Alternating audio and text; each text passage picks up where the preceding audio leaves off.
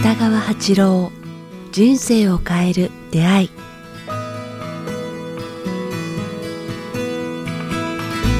いつも番組を聞いていただきありがとうございます。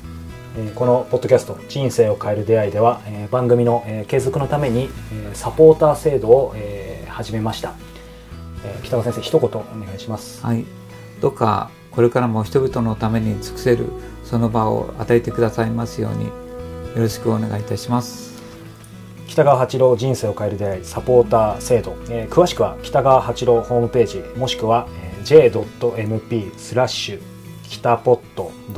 .j.mp スラッシュ kitapod ドットえーまで、えーチェックしてみていただけたら幸いです。えーそれでは、えー今週の番組をお聞きください。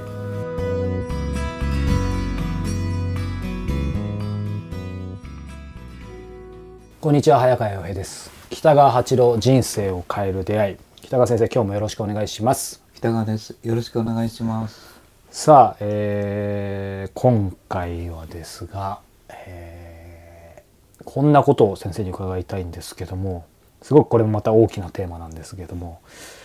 まあ、そもそもお金持ちになるって意味あるのっていうんですねふと、まあ僕も起業してちょうど10年ですけどふとですねまた思ったんですねでもっと言うとこう幸せって何なんだろうというか、どこにあるのかっていうやっぱり根源的なところ今日は先生と、えーお話伺いたいなと思ったんですけども。すごい難しい問題、大きな問題よね。ね根源的な。そうなんですよね。小さい時はお金持ちに憧れたよね。憧れますよねみんな隣の家大きなお家とか、うん車とか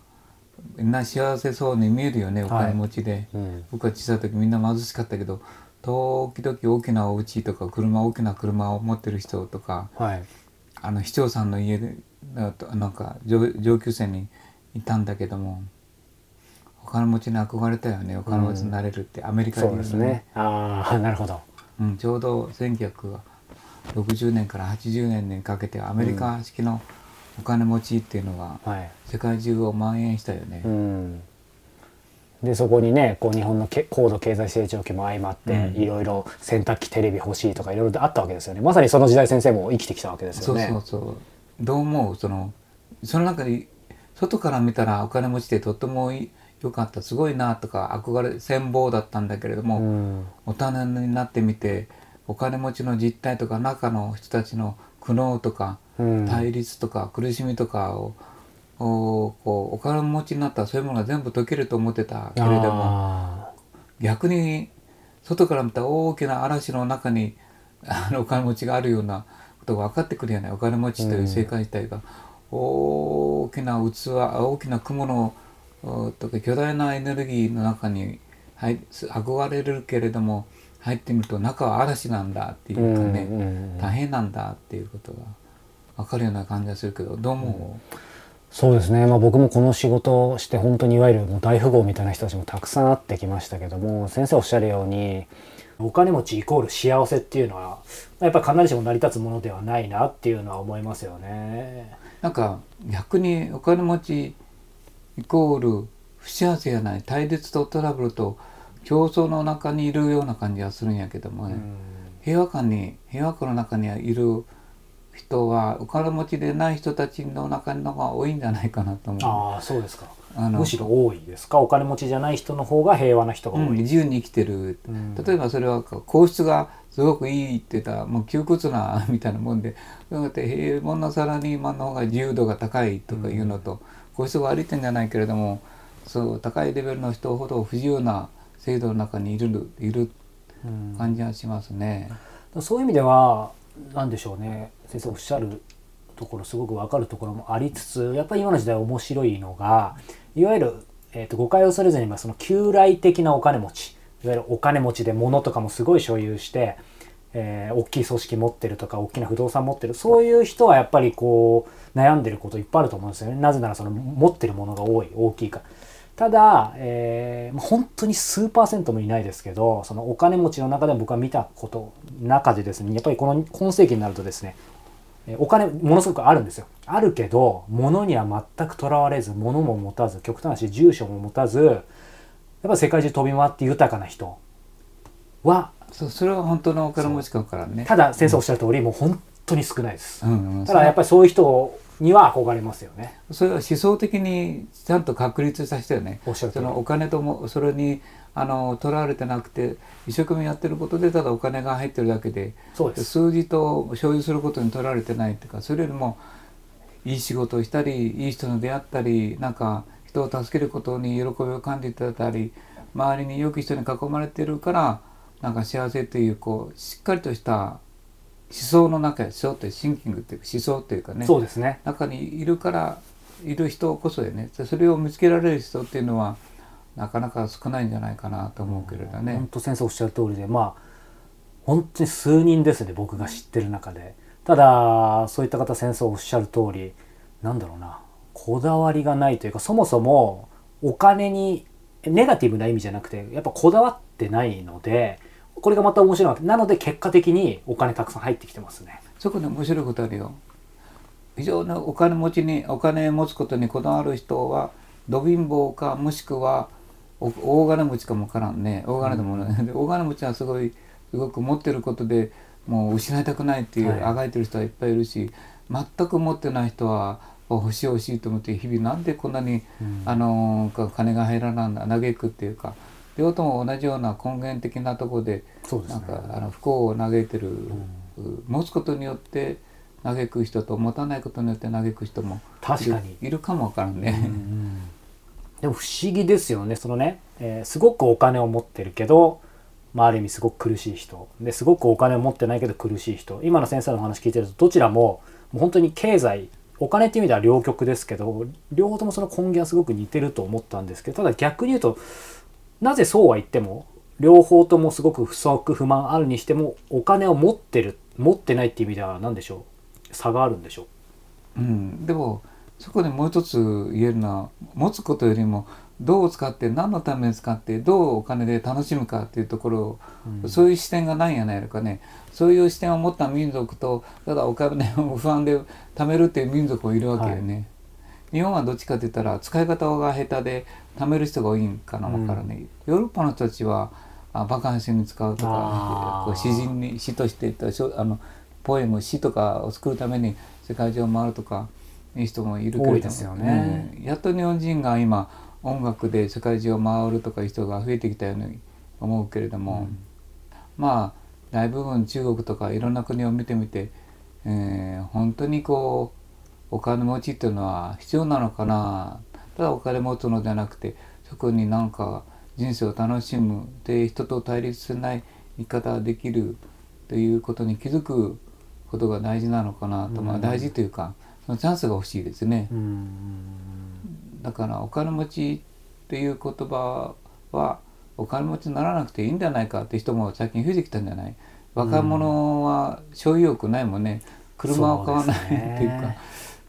アクセクするよりもそれだったらこう時間の方が必要っていう人も多いですよね。でなんか料理作って楽しむうち僕の息子もそうやけどなんか料理自分たちで作って楽しむ時間をいっぱい持つとかね、うん友達を呼んでなんかあのワイワイ騒ぐのではなくてこうあーそう食事を楽しみながらいろんな情報交換をしてるそう小さなパーティーを開くとかことやってるね、上手やなと思いますね、新しい生き方かなと思う。でそこに行くとお金持ちっていう感覚よりもいい仕事して少しお金が入れればいいっていう、なんかそちらの方のが清潔で、なんかいいな羨ましいなと思うことがあるけども、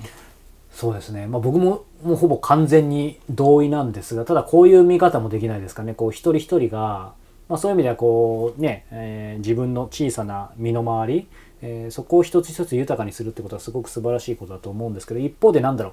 まあ、もうそんなに働かなくてもいいやとか、えーっていう時にですねその、まあ、あえてお金の話しますけどその経済がね少しずつ小さくなっていくとか、まあ、資本主義はねこれからどうなるのかなっていうのもありますけどそういう部分は先生どう捉えてますか？今もこれからも。そういう部分は根底的にはそのあのはも物差しが必要というかねこのあの物をこうあの交換するにも幸福度にもやっぱある程度の物差しが必要だからそういう意味ではそうお金という制度はこう、まあ、違う形かもわからないけれどもあこうなくなりはしないと思う、もしかしたらあ高緯度の交換とかエネルギーの交換みたいな方向に世世の中があの世界が変わっていく、まあ、それは1,000年後か500年後500年か1,000年ぐらい変わると思うんやけどね、はお金に頼らないあの社会制度っていうのがこう出てくると、新しいの出てくるけど、今の場合はまだお金という形でこう尺度を広げるしかないというかね、だからまあある程度のお金はあの必要だけどそれをどう使うか本当のお金持ちっていうのはやっぱりあのどう友人と楽しめるか家族と楽しめるか、うん。で少し弱あなんかねあのあ困ってる人や弱ってる人やまああ生き様を迷んでる人たちお金のない人たちをあ救えるかどうか、はあ少し寄付できるかとかね、うん。そういうことができる人の方のが心の中にこうあれがないねこうなんていうかね。山下がない生き方っていうのが一番のお金に対するよ、うん。お金の使い方に対する山下人を傷つけないでお金を稼いでいくことができる人の方がうん。お金持ちだからできできたらそういうことを目指す人間になりたいなと思うね。うんでもなんだろうやっぱりこのね数十年十数年ですかねあの、まあ、バブル崩壊した後ですけどいろいろありましたけど徐々に、まあ、それをきっかけに気づく人が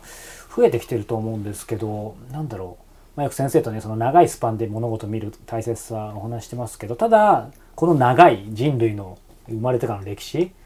どうでしょうねこう、まあ、何万年何十万年とかあるかもしれないですけどで見てもやっぱり今のこの数十年とかっていうのはなんかそういう過渡期というかこう僕そこに一つの法則を今の人たち見つけ始めたんじゃないのか。僕も早くもそうやけど人に好意を持つとか人を嫌わないとか善意を持つとか人に優しさ大きな優しさを持つとかはい。いうことができる人の方のがなんか金銭的にも裕福やないかなと思うよ。争う人や、奪い合う人や喧嘩する人やあなんかケチる人ほどやっぱり、あのお金も貧困やし対人関係も貧困やからなんかそこにお金持ちのはか測るん。なんかあれがあるんじゃないかな。やっぱ定義というか変わってきましたよね。その、世の中に対する自分の向き合う心の度合いによってなんかお金の所有も違うし、はい。それを使うあの使い方によって幸福度も違ってくるから、まあお金持ちだから